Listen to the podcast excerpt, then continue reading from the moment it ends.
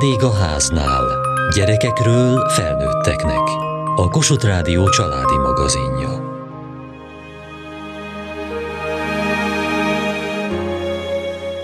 Amióta megismertem a resztoratív, vagyis helyreállító módszert, amikor nem büntetünk, hanem jóvátételt adunk, elkötelezett híve vagyok.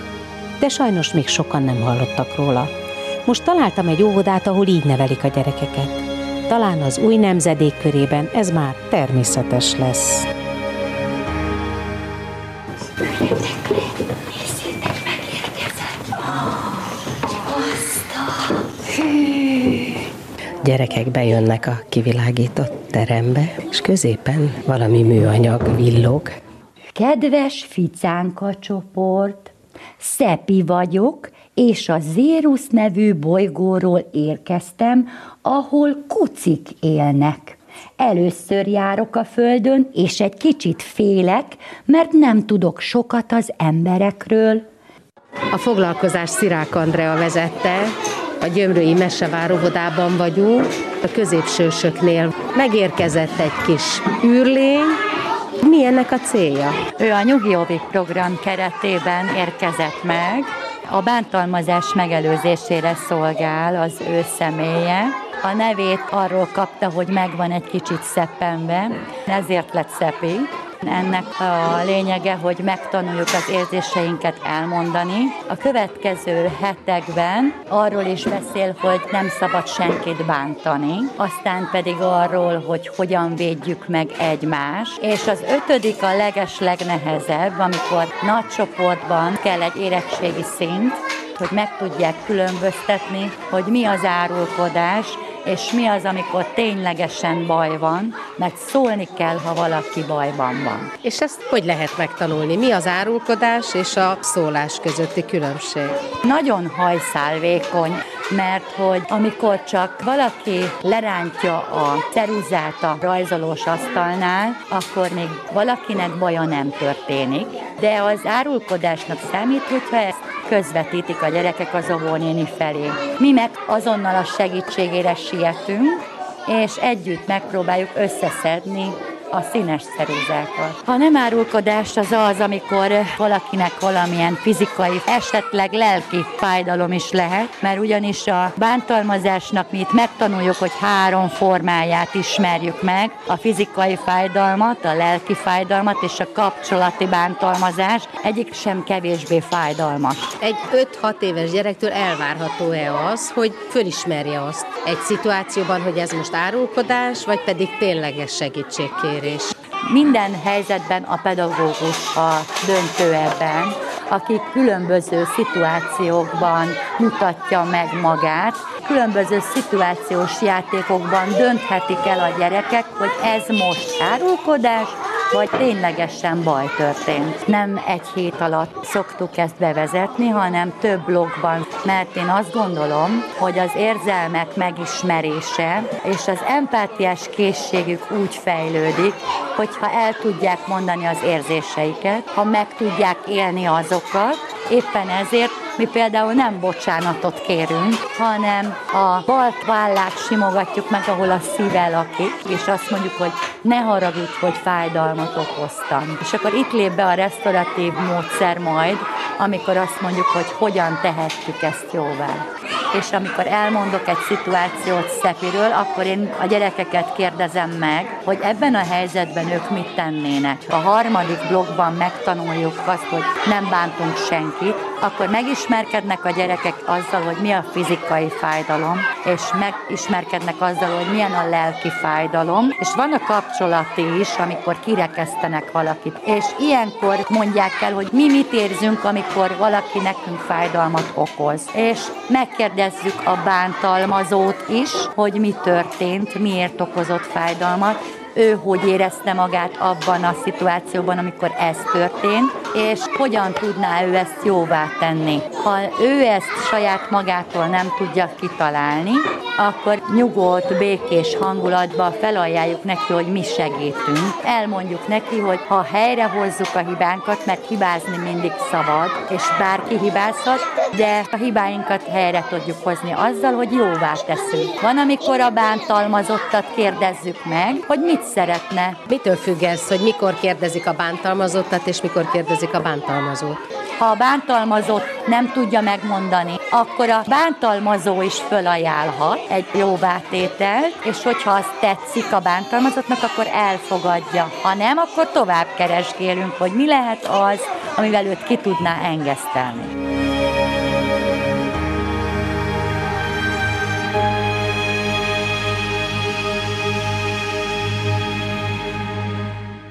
Már közel húsz éve ismerjük a resztoratív módszer, de mi ez? Szőnyi Lídia, pedagógiai szakpszichológus, családterapeuta. A resztoratív módszer, mivel az igazságszolgáltatásból ered, nagyon sokszor a konfliktusok kezelése jut róla eszünkbe, az, hogy hogyan tudjuk a sérelmeket úgy kezelni, hogy jóvátételi úton feloldani azt a, a kapcsolati sérülést, ami keletkezik ilyenkor, de hogy valójában a resztoratív szemléletmód magába foglalja magát a prevenciót, a megelőzést is, hogy hogyan tudunk úgy közösségeket felépíteni, működtetni, hogy ott az emberek odafigyeljenek egymásra, az együttműködés légköre kialakuljon. Az óvodában, ahol jártam, az volt az első lépés, hogy szeretjük egymást. Tényleg ez az első lépés a resztoratív módszer bevezetésében? Én azt gondolom, hogy a tisztelet a legfontosabb. Szerintem egyértelmű, hogy a szeretet az nem kiparancsolható senkiből, nem is kikönyöröghető, és ezért érdemes a tiszteletre tenni a fókuszt. Nyilván könnyebb úgy együttműködni, hogyha kedvelem a másikat, vagy egy családban, ahol szeretjük egymást, és ebben a légkörben megbeszélni a dolgokat, de én is abban hiszek, hogy ez a szemléletmód, ez akkor is működik, hogyha ellentét van közöttünk, esetleg haragszom a másik, és egyáltalán nem érzem a szeretet érzését, mert hogy ilyenkor is dönthetek a, a tisztelet mellett, amellett, hogy a sokkal fontosabb érték az nekem, hogy megoldást találjunk a helyzetre, mint azt, hogy egy konfliktusba bonyolódjunk. De mi a megoldás a resztoratív módszerben? Mert hiszen úgy nőttünk föl, hogy ha valaki csinált valami bajt, akkor azért büntetés jár. Igen, a resztoratív módszer az elvetti ezt a megtorló szemléletmódot, és abban gondolkodik, hogy nem arra kell fókuszálnunk, hogy milyen büntetés jár neki, mit érdemel, mert azt gondolja, hogy a büntetés hatására egy szégyent élünk át, és ez a szégyen nem egy bűntudat, ami segít abban, hogy megváltozzak és jobb emberré váljak, hanem a szégyen az általában lenyomja az embert. Azt mondja a pszichológia, hogy a szégyen valójában a személyiséget is rombolja, tehát azzal nevelni nagyon rossz hatásfokkal jár.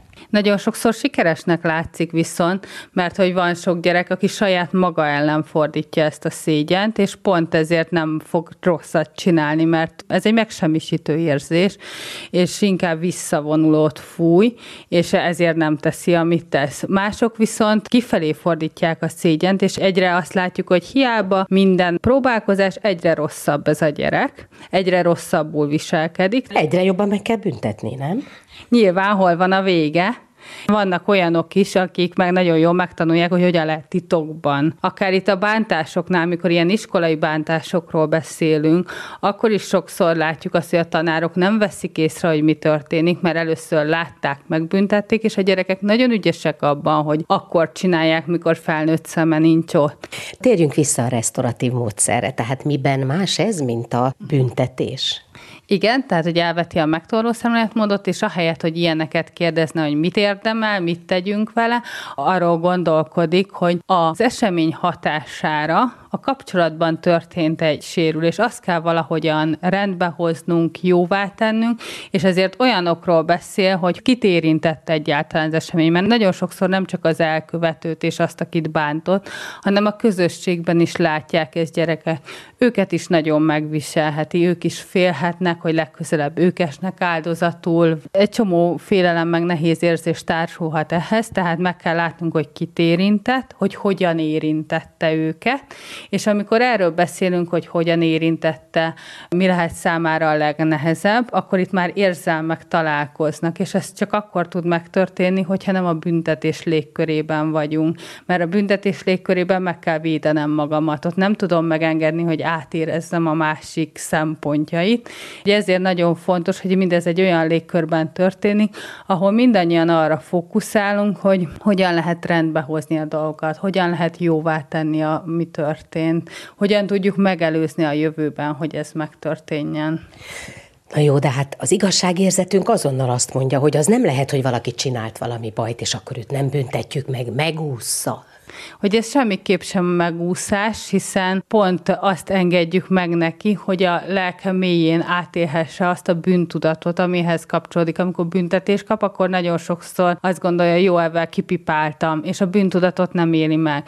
Hogyha ő megéli a bűntudatot, akkor saját belső igénye lesz arra, hogy jóvá tegye azt, ami elrontott. Ez nem működik karikacsapásra, mert hogy annyira a megtorlás kultúrájában élünk, hogy nagyon sokszor nehéz ezekről beszélgetni, mert egyből elkezdünk védekezni, de hogyha adunk ennek időt, és a gyerekek és a felnőttek is megtanulják azt, hogy igen, itt a kapcsolatokról van szó, akkor már meg fogják tudni maguknak engedni, hogy érezzenek. És igazából én azt gondolom, hogy a gyereknevelésben ez a célunk.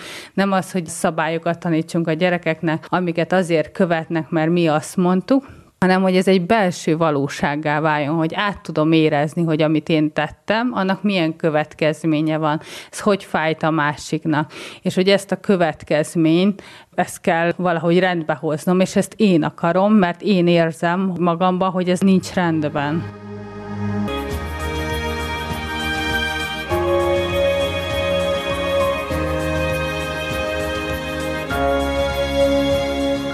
Hol van most Szepi?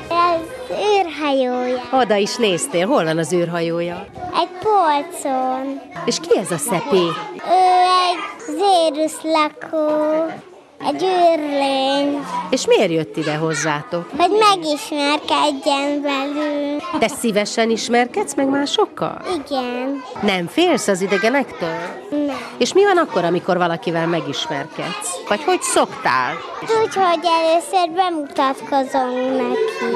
Utána játszunk. Aztán pedig... Aztán pedig nincs semmi. Neked sok barátod van? Igen. Hát mindenki mondjuk. De az hogy lehet? Nagyon sokan vagytok, majdnem harmincan. Mert mindenkivel néha játszok egy kicsit. Segítünk egymásnak. Segítünk felállni neki, ha elesik. Aztán még segítünk. Levesszük neki, amit nem ér el. Például oda szoktad adni a barátaidnak azt a játékot, amivel te játszol? Igen. És a barátaid odaadják neked a játékot? Igen. És volt már olyan, hogy valamelyik barátoddal összevesztél? Csak anyával veszek össze néha. És miért veszel anyával össze? Hát, mert ha valamit nem csinálok meg, amit anya kér, de ő sem csinálja meg, amit én kérek. Mi az, amit nem csinált meg? Hát meg akart fürdetni, és én azt mondtam, hogy még egy picit hagyj játsszak. És erre anya? Azt mondta, hogy gyorsan megfürdöm. És akkor te? Hát nem akartam fürdeni menni. És mi az, amit te nem csinálsz meg, amit anya kér? Hogy nem kóstolok meg valamit. És aztán hogy szoktatok kibékülni? Hát úgy, hogy, a, hogy anya a fürdés után még enged játszani, én meg elmegyek szépen fürödni. És a barátaiddal hogy szokták kibékülni? Velük nem is veszek össze. Van testvéred? Hát unoka. Vele össze szoktál veszni? Néha. És akkor vele hogy békülsz ki? Hát úgy, hogy megbeszéljük.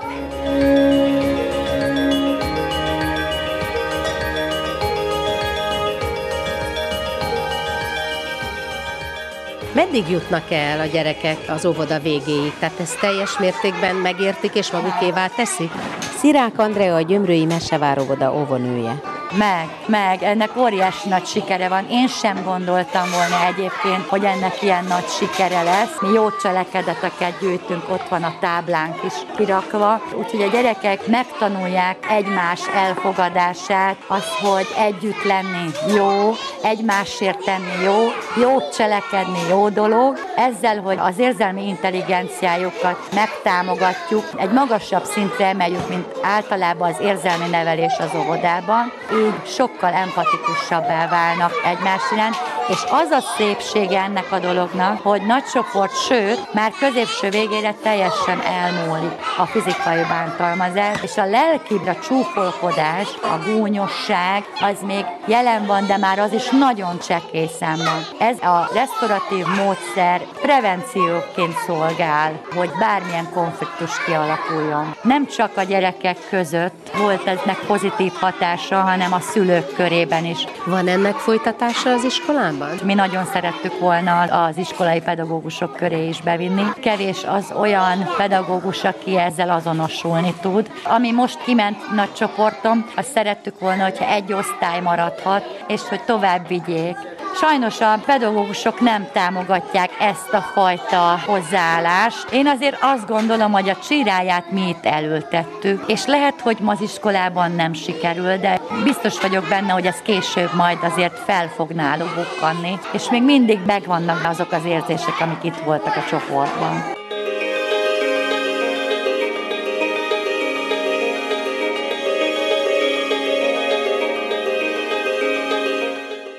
Azért nagyon sok következményt nem lehet helyrehozni. Szőnyi Lídia, pedagógiai szakpszichológus, családterapeuta.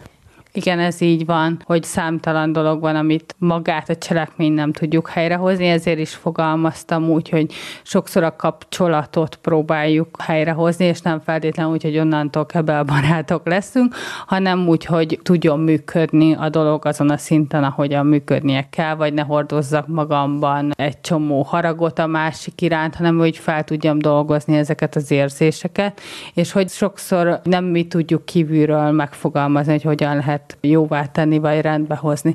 Ezért nem működik az, mikor egy szülő vagy egy pedagógus azt mondja a gyereknek, hogy kérjél bocsánatot, simogasd meg, öleld meg, fogjatok kezet, mert hogy ez egy kívülről, az az én megoldásom, és hogy a gyereknek érdemes megfogalmazni, hogy mire lenne szükséged, hogy azt érezd, hogy a dolgok rendbe jöttek.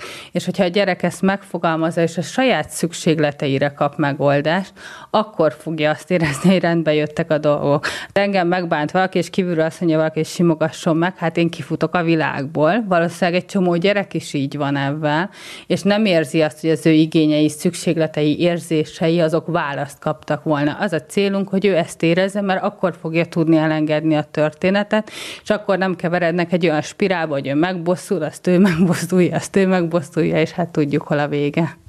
Tehát akkor megkérdezzük az áldozatot is, megkérdezzük az elkövetőt is, hogy ő mit érez, mikor lenne ez a dolog rendben, vagy hogy hogy lehetne ezt a helyzetet rendbe tenni. Na de hát az egyik mond valamit, a másik mond egy másik dolgot, hogy lesz ebből közös nevező? Mindig a fő szempont annak a szükséglete, aki az elszenvedő fél volt, hogy ezt azért a valóságban sokszor nehéz elkülöníteni. Azt szoktuk látni egyébként, hogy nagyon sokszor hasonló szükséglete van az elkövetőnek is, mint az áldozatnak, a biztonság iránt igény, az iránt, hogy meghallgassák, az, hogy az érzéseire választ kapjon, tehát hogy nagyon-nagyon sok közös szükséglet van, és hogy amikor mindenki megfogalmazza azt, hogy ő mit tud ehhez hozzátenni, és ő mit szeretne kapni, akkor általában ezekből lehet egy megoldást gyúrni, amiben mindenkinek különböző felelősségi köre van, különböző szerepe, megbeszéljük azt is, hogy ki fogja ellenőrizni azt, hogy ezek megvalósulnak-e, és a későbbiekben visszatérünk rá, hogy valóban megtörténtek-e azok a lépések, amiben mi megegyeztünk, hogy ezek szükségesek ahhoz, hogy a dolgok rendbe jöjjenek. Azért az óvodában fontos azt elmondani, hogy ott azért nem áldozatról, meg elkövetőről beszélünk, hanem ezek szerepek, amiket a gyerekek kipróbálnak, és hogyha a felnőttektől olyan válaszokat kapnak, ami nem a büntetés irányába tol, és abban, hogy na ez egy ilyen gyerek, aki ilyen szörnyűségeket követel, akkor sokkal könnyebb kilépni ezekből a szerepekből, és valami más szerepet próbálni, és amikor történik egy sérelem, akár úgy, hogyha nagyobb, akkor akár az egész óvodai csoport részt vehet benne, hogyha mindenki látta, hogy körbeülnek, mindenki elmondja, hogy mit látott, hogyan érintette őt, és neki mire lenne szüksége, hogy újra biztonságos helynek érezze ezt a csoportot. És hogyha elmondták ezeket a gyerekek, és természetesen az, aki a sérelmet elszenvedte, elmondja, hogy neki mire lenne szüksége, akkor közösen kitalálnak egy olyan tervet, hogy ezt hogyan fogják megvalósítani, és ebben több mindenki szerepet kaphat. Lehet, hogy olyan gyerek is, aki csak szemlélő volt, hogy melléállással majd segíteni fog neki, tehát hogy tényleg sokféle szerep lehet, és hogy amikor megvalósult, később vissza lehet azt követni, hogy valóban megtörtént. De tehát, hogy érdemes egy pár nap múlva újra leülni a gyerekekkel, hogy történt ez a nehéz dolog, sokakat rosszul érintett, hogy vagyunk mi ebben, történt a változás, és ha nem történt, akkor vajon miért nem, mire lenne szükség, hogy mégiscsak megtörténjen ez a változás. Sokan kételkednek abban, hogy a gyerekek ilyen elvont fogalmakat megértenek, hogy jóvá tétel, de hogy nagyon is megértik, sőt, vannak olyan gyakorlatok, amik rávezetnek arra, hogy hogyan tudjuk a gyerekeknek ezt a szemléletmódot megtanítani. A gyerekek nagyon ötletesek, néha azt szeretnék, hogy valaki társasozzon velük, néha csak azt szeretnék, hogy valaki békén hagyja őket, és legyen egy helyük, ahova el tudnak vonulni, amikor mérgesek, és hogyha eleget foglalkozunk velük, ahhoz, hogy ezeket az érzéseket szavakba tudják önteni, mert az óvodásoknál még ez a nehéz, hogy sokszor nincsenek szavaik arra, amit éreznek, akkor meg is fogják tudni őket fogalmazni. És ha már megfogalmazták, akkor nekünk felnőtteknek az a dolgunk, hogy tiszteletbe tartsuk azt, amit kértek, és megadjuk ehhez a kereteket. És van egy konkrét története is, amit el tud mondani? Az történt az egyik óvodában, hogy volt egy kisfiú meg egy kislány, akik sokat szekálták egymást, és a kislány mondta a kisfiúnak, hogy ez neki most nagyon rosszul esett. Kisfiú kérdezte, hogy hogyan tudom rendbehozni, és akkor mondta a kislány, hogy holnap társasozz velem fél órát. És akkor mondta a kisfiú, hogy oké, okay. És akkor a kisfiú is mondta, hogy de nekem is rosszul esett. És akkor a kislány mondta, hogy jó, én hogyan tudom neked rendbehozni? Hát ne kelljen veled társasoznom fél órát. És aztán ebbe megegyeztek, és haladt tovább az élet.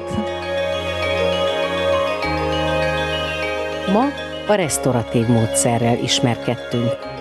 Kövessék műsorunkat podcaston, vagy keressék adásainkat a médiaklip pont hu internetes oldalon. Várjuk leveleiket a vendégháznál kukac m t v a pont hu e-mail címen. Műsorunk témáiról a Kossuth Rádió Facebook oldalán is olvashatnak. Elhangzott a vendégháznál. A szerkesztő riporter Mohácsi Edit, a gyártásvezető Mali Andrea, a felelős szerkesztő Hegyesi Gabriella. kétezer-huszonkettő november tizennegyedikei műsor ismétlését hallották.